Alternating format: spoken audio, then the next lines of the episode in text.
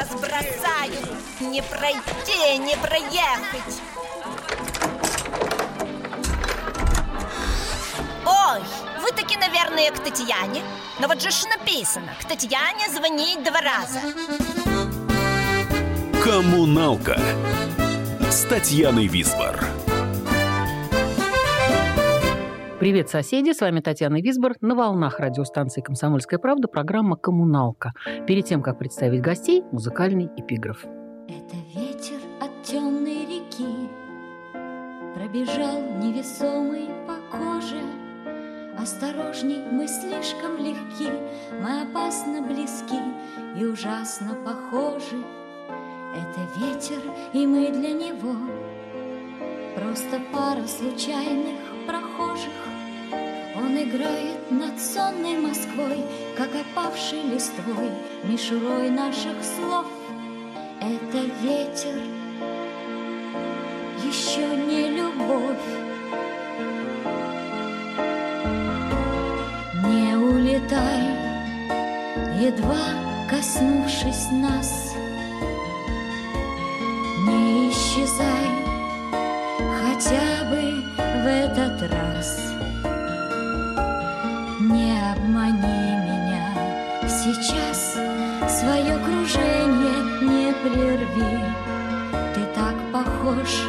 на ветер будущей любви.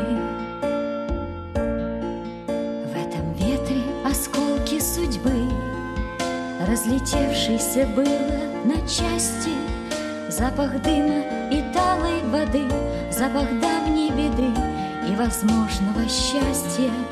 Слышишь, ветер, возьми мою боль Унеси ее прочь в одночасье. Мы готовы лететь за тобой За воздушной судьбой. Только лишь позови Дай нам ветер Возможность любви. Не улетай Едва коснувшись нас. Не исчезай хотя бы в этот раз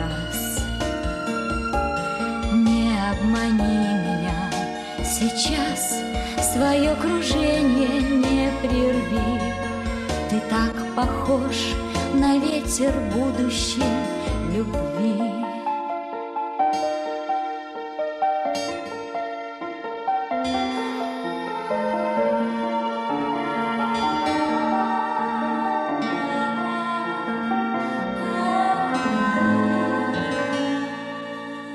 Прозвучала песня «Ветер любви» из кинофильма «Женщин обижать не рекомендуется», главную роль в котором сыграла Вера Глаголева. 31 января – день рождения Веры Витальевны. Сегодня вспоминаем об актрисе, режиссере, человеке. Гости коммуналки сегодня – Анна Нахапетова, дочь Веры Глаголевой и Родиона Нахапетова. 20 лет, артистка Большого театра, балерина. Об этом мы тоже поговорим. Сейчас актриса театра Романа Виктюка. И кинокритик Александр Колбовский. Ну, сегодня э, не столько Саша кинокритик, сколько друг семьи Веры Глаголевой. Добрый вечер, Анюта. Добрый вечер. Добрый вечер, Саша. Добрый вечер, здравствуйте. А, Ань, вот смотрите, ну, бесполезно ее спрашивать, с каких пор она маму помнит, да, или знает. Ну, хорошо, она знает ее с рождения, понятно. А вот э, тебя я спрошу по поводу того, когда ты с э, Верой Витальевной познакомился. Ой, я очень хорошо помню, кстати говоря. Мы были на каком-то фестивале, и был это год то ли 87-й, то ли 88-й. То есть получается, что ну, очень давно. Э, И так получилось, что как-то были тогда звезды кино еще не ездили в э, этих самых люкс, люксовых купе. И у нас, я помню, что мы ехали в купе, нас было четверо, и вот мы ехали в Киев. Был, даже помню, что это был фестиваль «Молодость». Вот, и э, там была такая замечательная компания. Марина Яковлева, Вера Глаголева и, и Сережа Новожилов, человек, который сейчас делает много-много разных фестивалей. Вот, и как-то так как всегда в таких, в таких поездках, в таких дорогах, очень э, естественно, что ночь не спится, а какие-то разговоры, разговоры, разговоры, потом фестиваль, потом обратная дорога. Ну, в общем, вот, вот с тех пор. Ань, есть некоторые воспоминания детские. У детей какие-то резкие э, впечатления очень яркие должны быть, да, чтобы они себя осознали, типа «я есть». Вы когда себя помните? У меня все-таки, наверное, как правило, эти воспоминания связаны с фотографиями, потому что когда смотришь на себя маленькую, кажется, что ты это все помнишь. А вот так вот э, запомнились, наверное, из детства такие моменты. Э, мы очень часто с сестрой устра- устраивали домашние концерты. Папа играл на гитаре, а бабушка с мамой садились э, и, в общем, были нашими зрителями. И я очень помню, что на них обижалась и злилась, потому что когда там через, скажем, полтора часа бабушка говорила, что девочки, все, давайте закругляться, мне казалось, как концерт только начался. И, наверное, вот детские воспоминания, они мне связаны вот с этим вот каким-то э, такой игрой в театр. Но они же вас постоянно, по-моему, втягивали в свои э, киноработы. Нет, родители понимаю. вообще не втягивали в киноработы, абсолютно. Вплоть до того, что даже э, мы не ездили на съемочную площадку, они не работали в театре, поэтому я не выросла за кулисами. Я даже, на самом деле, до определенного возраста не совсем понимала, чем занимаются родители. Нам Слушайте, показывали да- фильмы, Мгм. нам показывали фильмы, мы знали, что это наши мама и папа, но нам казалось, что ну вот у Ну, нас к- так, у кого-то немножко по-другому. Вплоть до того, что папа снимал какой-то фильм, сейчас вот боюсь просто сказать неправильно, и в кадре нужны были две девочки где-то сзади, на балконе, просто чтобы бегали две шапочки. И мама говорит, давай девочек наших возьмем, пусть они снимутся, это же интересно.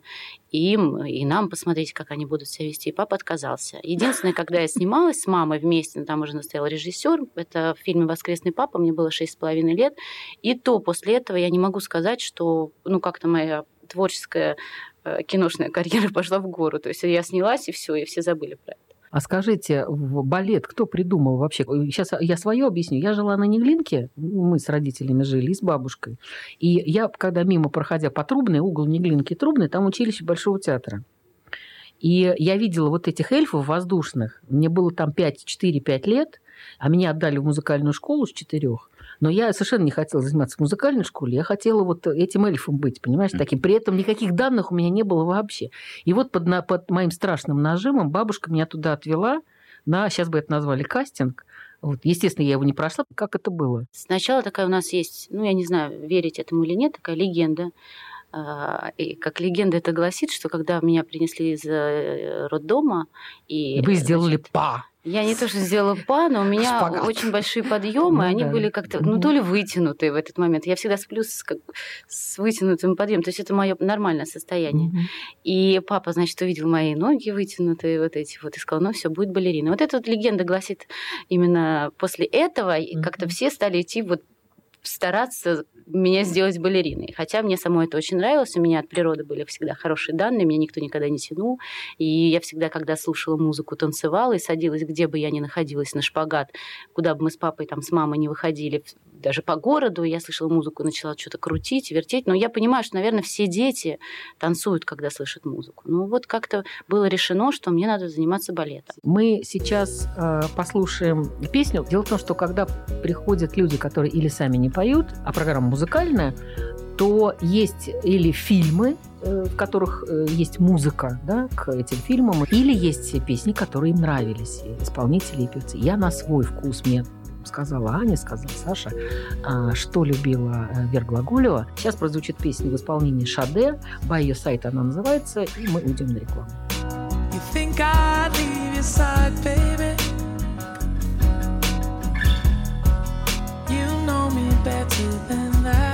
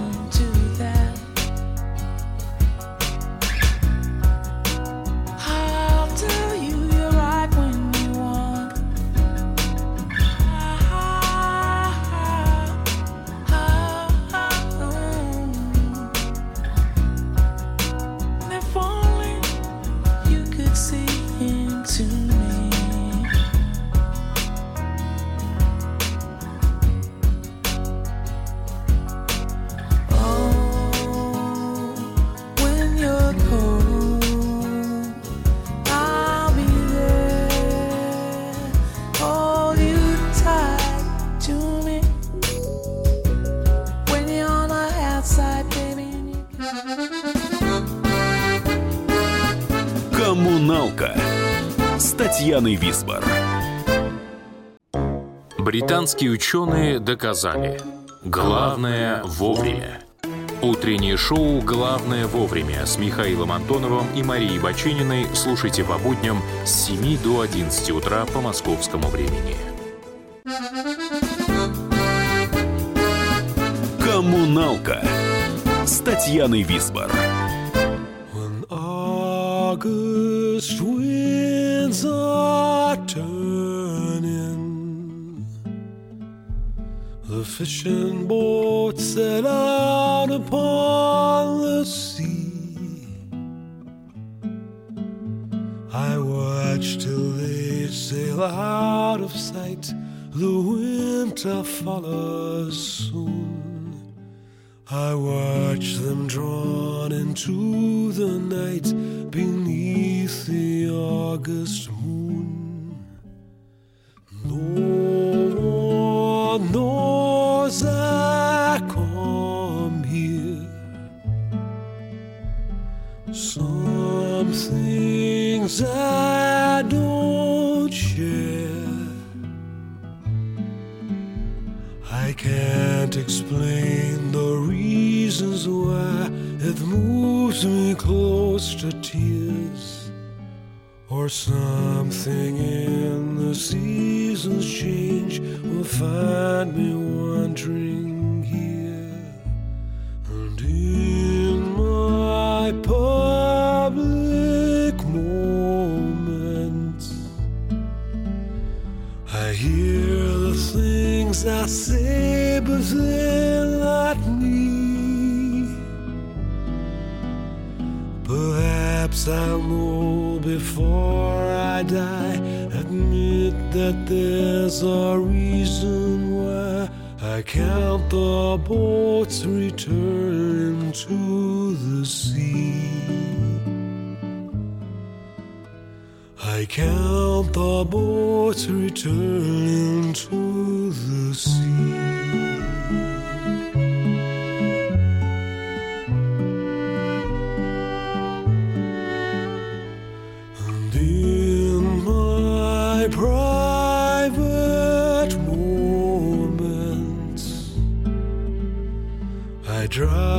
Mask that I've been forced to wear.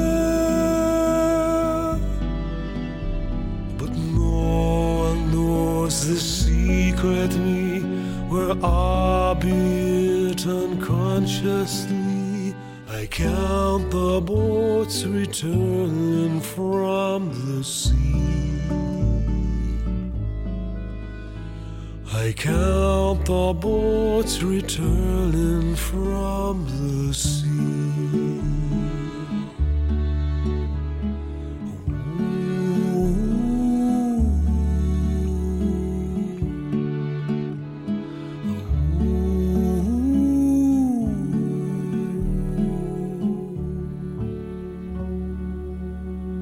Прозвучала песня Стинга, называлась она «Ветра августа». Стинга очень любила Вера Глаголева, о которой мы сегодня вспоминаем, с а, Анной Нахапетовой и с Александром Колбовским. Вера ушла как раз в августе, и, и мне кажется, знаешь, я вообще в последнее время понимаю, что очень много не случайных вещей Безусловно, происходит в твоей безусловно. жизни. Если просто не все, что происходит, абсолютно не случайно. Вот я искала, на меня выпала эта песня, я увидела название, я ее послушала, потом э, скачала перевод, да, и поняла, что вот она должна прозвучать. Ань, много ли каких-то моментов а, мистических, может быть, или вот что оно так и должно быть, происходило в жизни мамы? Я думаю, что да, и это связано с ее творчеством в первую очередь. А, Какие-то такие вещи, которые э, действительно, как и мама говорила, что не случайная случайность. А, Конечно же, в первую очередь это история, как она пригласила Рейфа Файнса, и кто, наверное, читал «Две об этом, женщины», кто да. знает на Мгм. фильм «Две женщины». Это была ее такая мечта, о которой она даже не могла мечтать. Я просто знаю, что было до этого, потому что когда был сценарий, она говорила, что вот, вот есть актер мечта, вот просто вот в сценарии вот актер мечта на роль Ракитина. Потом они приезжают на фестиваль в Иваново и видят э, Рейфа, и с- вместе с Наташей Ивановой, с продюсером, подошли к нему, познакомились, э, предложили, даже не думая о том, что он согласится и сможет как-то подстроить свой график. Э, И они привозили фильм «Одна война», ему показали диск, после просмотра он сказал, что он согласен. Конечно, такие вещи, вот это, э, Мгм. сказать, что это совпадение, что, э, я не знаю, это, наверное, действительно судьба. В первую Иваново встретить В Иваново э, Файнса. встретить Файнса, о котором ты мечтал несколько лет, когда тебе попался сценарий а, двух женщин, конечно, э, И и какая оказ- дружба сейчас после этого. И сейчас он был, э, фильм привозили в Англию на фестивале, он был на этом фильме и очень много теплых слов сказал, и сказал, что это одна из э, сильнейших маминых работ. И, в общем, конечно, такой дружбой и она дорожила, и мы все очень дорожим. Мгм. Оказалось, что Рейн Файнс, а, во-первых, что его брата когда-то играл эту роль, что он сам мечтал это сыграть. Ну, то, что он играл Онегина, она, она знала, конечно. Мгм. Но вот так вот попасть, ам, чтобы человек, о котором ты мечтаешь, еще и мечтал о том же самом, ну вот Мгм. действительно что-то, наверное, что-то, наверное, есть такое, что мы не... Звезды сошлись. Да. Аня, вам не кажется, что э, мама э, прожила много жизней вот э, за тот период, который ей был отпущен? Она успевала быть мамой? Хорошо, я по-другому спрошу. Ну, скорее даже у нас были такие отношения больше не как мама с дочкой, а скорее, наверное, как э, старшая сестра и подруга. Мгм. Поэтому успевала ли она быть мамой? Ну, конечно, для нас да. А, Хотя я, мне просто не с чем сравнивать. Если вот нашу семью бра- брать конкретно, то меня и сестру мою Машу, которая младше меня на год и 9 месяцев, нас воспитывала бабушка. И, наверное, она для нас была вот больше как олицетворение мамы. Мгм. Мама, она, конечно, проводила с нами время. И вот я не договорила, там с балетом связанная история, когда меня не взяли в Московское училище хореографическое.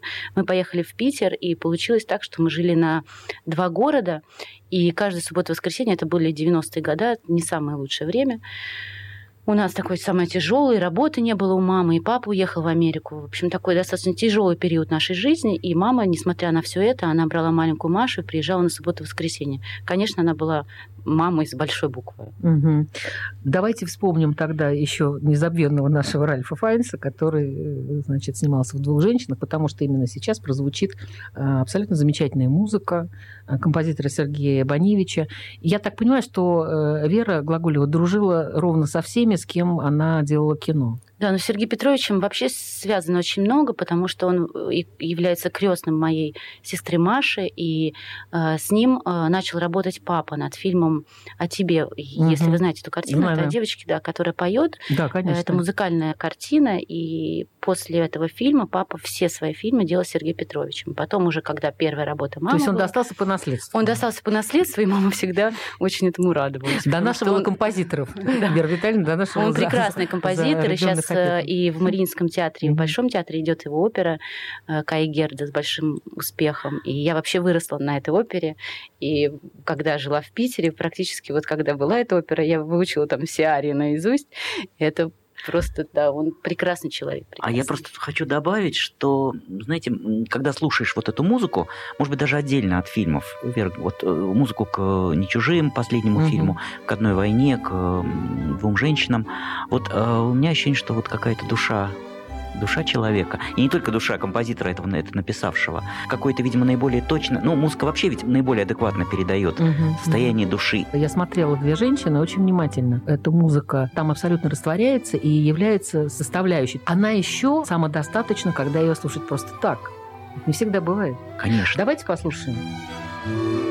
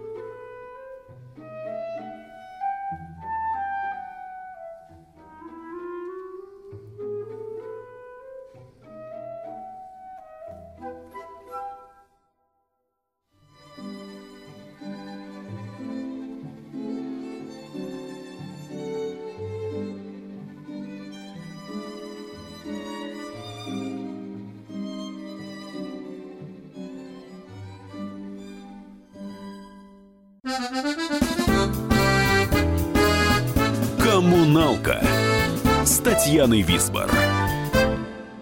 Ведущие на радио «Комсомольская правда» сдержанные и невозмутимые. Но из любого правила есть исключение. Дай по морде мне. Встань и дай. Хочешь стекло такое? Давай. Он это говно в эфир кидаешь. Я- Ты несешь какую-то хрень. Мы расстреляем его из водяных пистолетов мочой. Самый горячий парень радиостанции в прямом эфире. Исключение из правил с Максимом Шевченко. Слушайте по вторникам с 8 вечера по московскому времени. Коммуналка с Татьяной Висбор.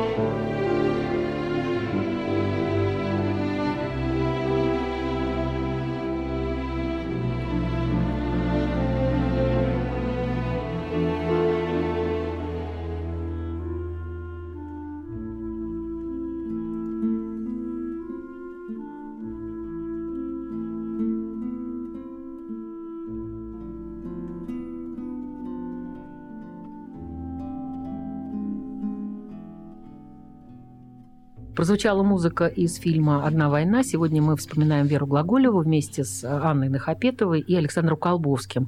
Э, Саш, я хотела спросить у тебя следующее. Во-первых, чтобы ты немножечко, все-таки побудь немного кинокритиком, а не просто другом семьи, ты расскажи о работах Веры в кино, об ее актерских работах и режиссерских. Возможно, кто-то об этом не знает. Ой, ну ничего себе вопросик так. О чем, в чем смысл жизни? Да, да, да. Есть ли жизнь на Марсе? Хорошо, Да. А, ну, я, наверное, Коротенечко. не смогу уж так рассказать вот э, о работах Веры в- актерских, режиссерских. Я, наверное, скажу вот что. А, Знаете, когда человек уходит, ты понимаешь, что это касается не только, кстати говоря, Веры. В принципе, вообще, к сожалению, это грустно, но вот ушел вот этот вот огромный пласт, э, актерский э, пласт людей, которых мы любили, и на фильмах, которые, с которыми, которых мы выросли. И ты понимаешь, что каждый, а, каждый из них, ну, ну, неповторим уникально это банальность, поэтому, хотя, хотя, это, хотя это на самом деле правда, но ты понимаешь, что у каждого из них была своя нота и своя краска в этом вот каком-то а, оркестре, который, который звучал, когда мы были молодые или когда мы были детьми. Вот. А, вот краска веры для меня это какая-то краска чистоты и искренности. И я понимаю, что замены нет, потому что нет такого... э, Я сейчас говорю сейчас пока об актерских каких-то вещах, хотя, в принципе, в режиссуре тоже, она тоже принесла эту чистоту и искренность в в свои работы э, режиссерские. Но вот нет нет такого лица на экране сейчас, нет таких глаз на экране, нет такого взгляда на экране. Вот. Там много было картин, слава богу, их было много, хотя, наверное, наверное, наверное, в какой-то момент я думаю, что там была нереализованность, ну, когда начались уже проблемы с кинематографом, и, наверное, Вера могла, не наверное, а точно Вера могла сыграть гораздо больше и, и гораздо, гораздо разнообразнее как- каких-то ролей. Но вот э, у меня есть несколько картин, которые я пересматриваю, и я понимаю, что это, что это абсолютный какой-то вот разговор э, не на уровне э, нашего человеческого общения. Это разговор на уровне чего- чего-то очень высокого, гораздо Назови. более высокого. Ну, «Четверка больше никогда», например. Мгм. Вот фильм о тебе, о Да. котором Аня сейчас говорила. А, Сошедший с небес. «Сошедший с небес», конечно, конечно. Вот хотя бы, хотя бы эти картины, хотя, хотя там есть Ка- еще. Тогда, тогда еще один вопрос. А, не знаю, кто э, ответит, но м, вот такая хрупкая девочка-подросток, женщина-подросток, женщина-девочка, да? А такие серьезные трагические истории, которые она брала для вот в сценарии, это не, не то, что несоответствие. Когда ты ее видишь, ты не понимаешь, как этот человек мог а, не то что замахнуться на вот эти истории, а как они его могли привлекать, потому что на самом деле ведь выглядит человек абсолютно таким, я не знаю, воздушным, красивым, безумно, молодым, юным, там, ну, Ну, там, вообще-то говоря, очень сильный характер. Начиная с того, что э, там мастер спорта, она, да, стрельбе из стрельбе из лука.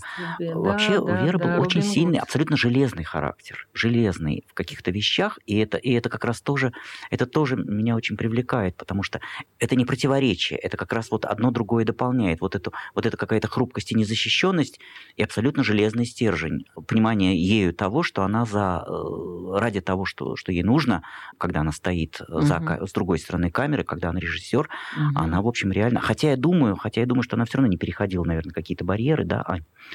Вот э, как режиссер, все равно это... Ань, вы с ней снимались, Да, да? мы- То есть мама вас снимала в «Одна война» В «Одной фильме? войне» и маленький эпизодик у меня был еще в «Двух женщинах». Я могу сказать, что когда мама, полу- ну, у нее был сценарий на руках, она уже изначально знала у себя в голове, каким будет это кино. Ее невозможно было переубедить, даже когда там оператор с ней э, какие-то вещи оспаривал, ее невозможно было переубедить. Она всегда стояла на своей точке зрения и всегда эту точку зрения всем нам доказывала и была всегда права.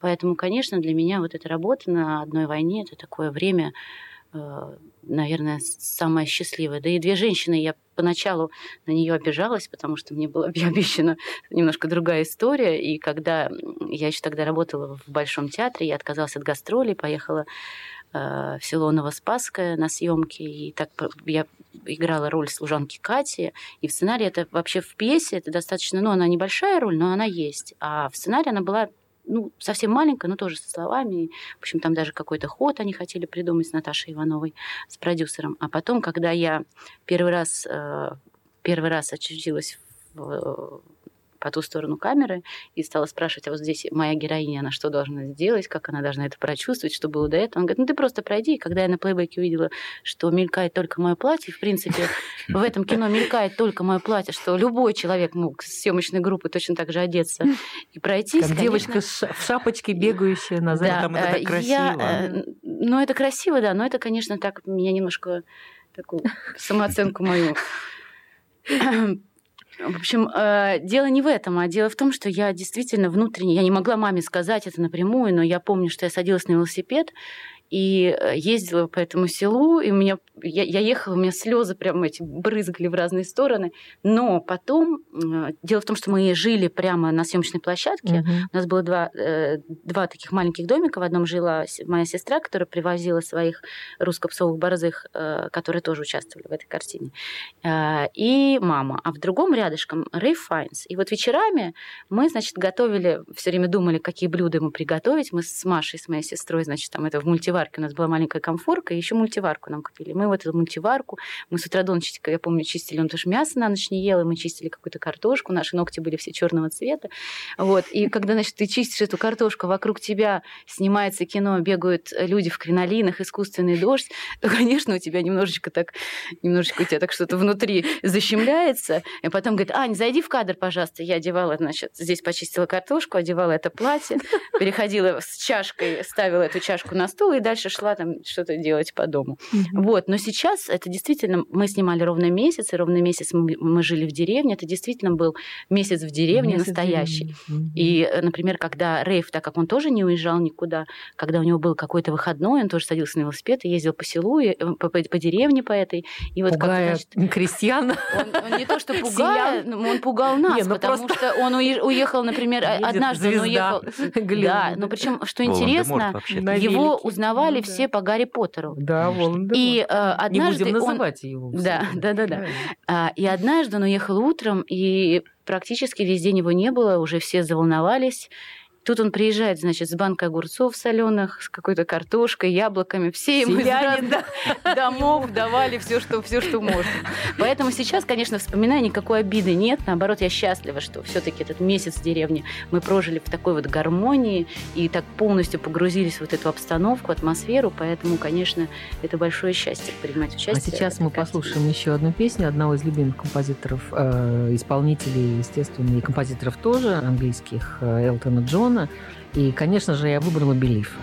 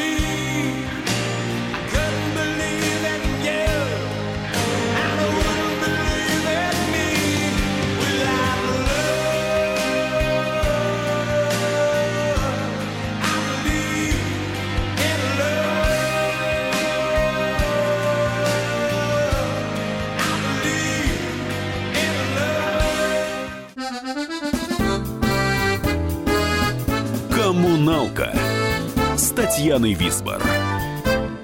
The time for empty talk is over. We will make America great again. Это все мы слышали. А что на самом деле происходит в США? Реальные новости, курьезы и события, которые нигде, кроме Штатов, случиться не могут. Как они там за океаном вообще живут? Разбираемся в программе «Не валяй дурака Америка» с Марией Берг и Александром Малькевичем. Слушайте и звоните по понедельникам с 12 часов по московскому времени. Коммуналка с Татьяной Висбор.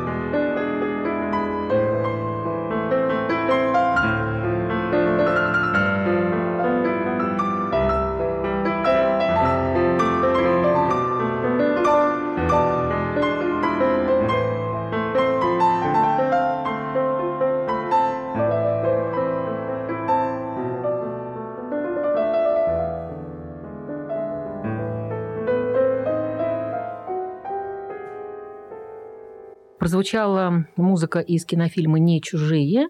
А, Мы сегодня вспоминаем с Анной Нахапетовой и Александром Колбовским Веру Глаголеву.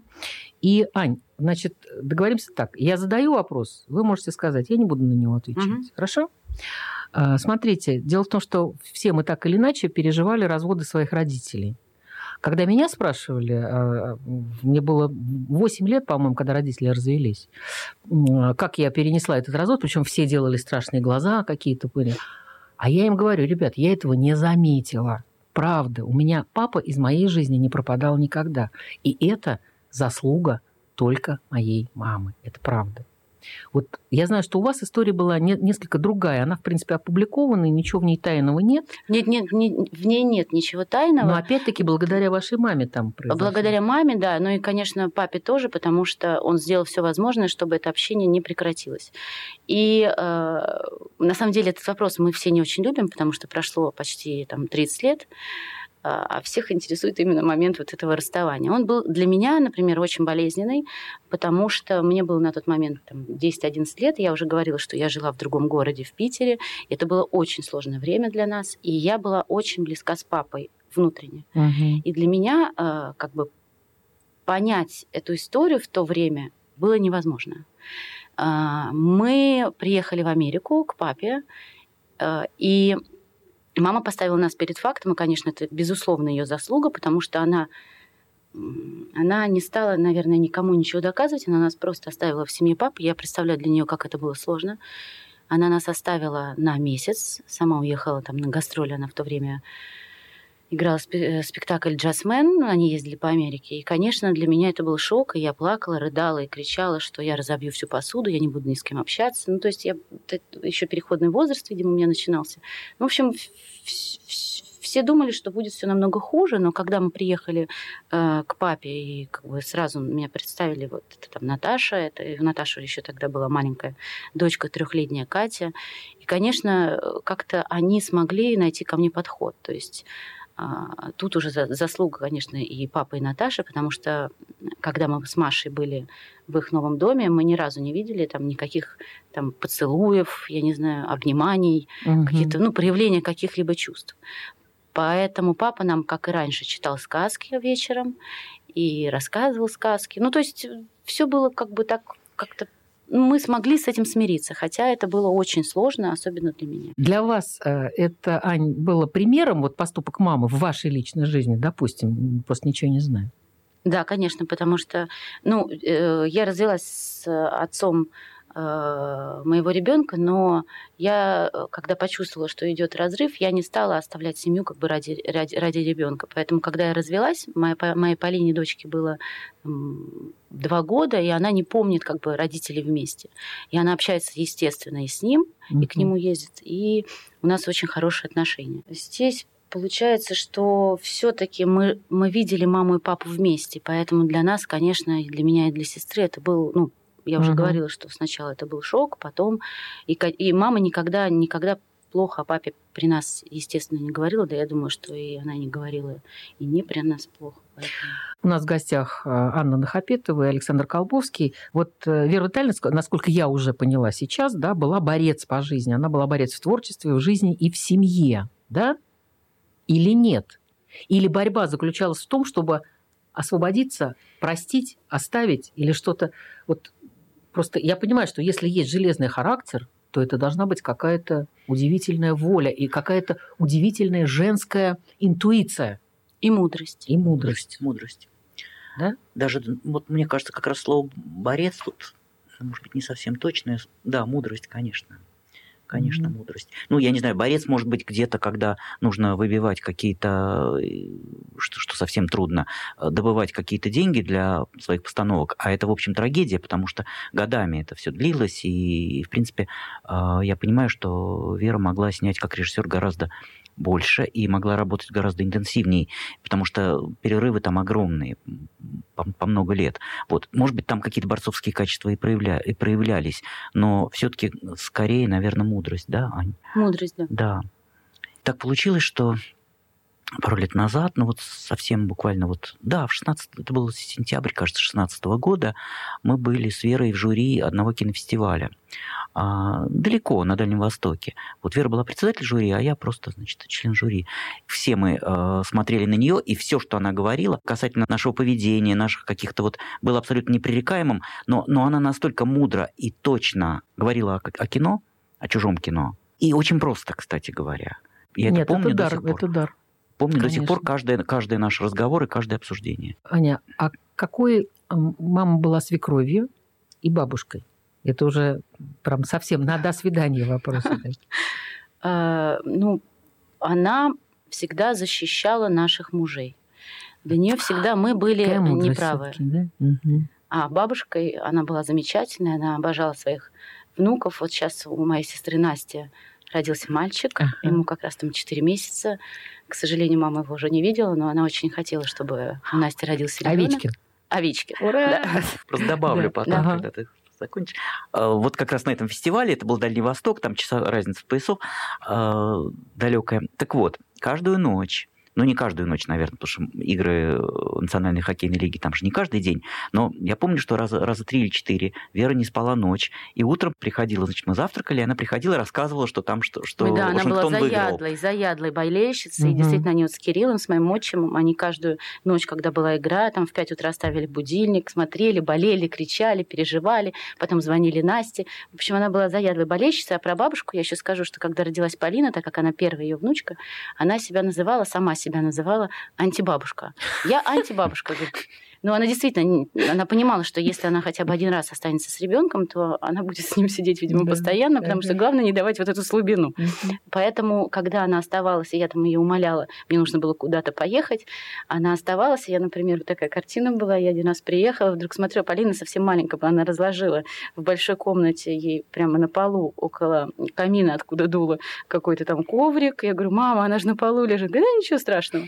В общем, вот она себя называла антибабушкой, Полина ее просто боготворила и э, всегда называла ба- бабушка Вера, и когда мамины подружки, ну там она была совсем маленькая, было 3-4 года, и когда мамины подружки все в один год говорили, Полиночка, ну почему же она бабушка? Называю ее просто Вера. Она говорит, нет, Вер много, а бабушка Вера у меня одна. И все. После этого уже бабушка Вера всегда была бабушкой Верой. Спасибо вам огромное, Аня. Спасибо, Саша. Спасибо вот такой, большое. такой ее и Спасибо. будем помнить. С вами была Татьяна Висбор. И вот вам в завершении песня из кинофильма режиссера Веры Глаголевой «Заказ», которую написал ее друг Александр Розенбаум. Она и в дружбе была талантлива. Весь мир коммуналка, а люди в нем соседи. Живите дружно. Свет вдохновенной звезды твоей Ночь наполняет надеждами на счастливые дни И сны удивительно нежные Как покойно мне в них как покойно мне в них. Октябрь на дворе, река полна листвою. Ты не грусти по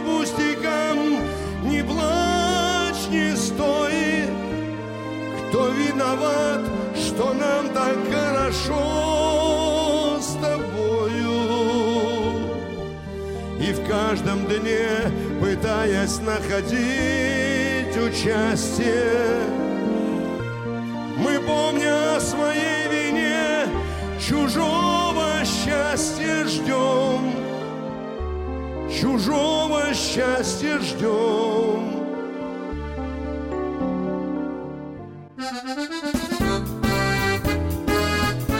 Коммуналка с Татьяной Висбор. Здравствуй, друг. С чем ты к нам пришел? Здравствуйте.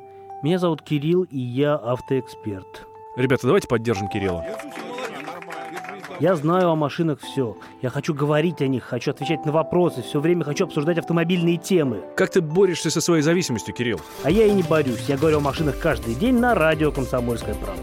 «Дави на газ» с Кириллом Бревдо. По будням с 8 утра, а также по пятницам с 8 вечера по московскому времени на радио «Комсомольская правда».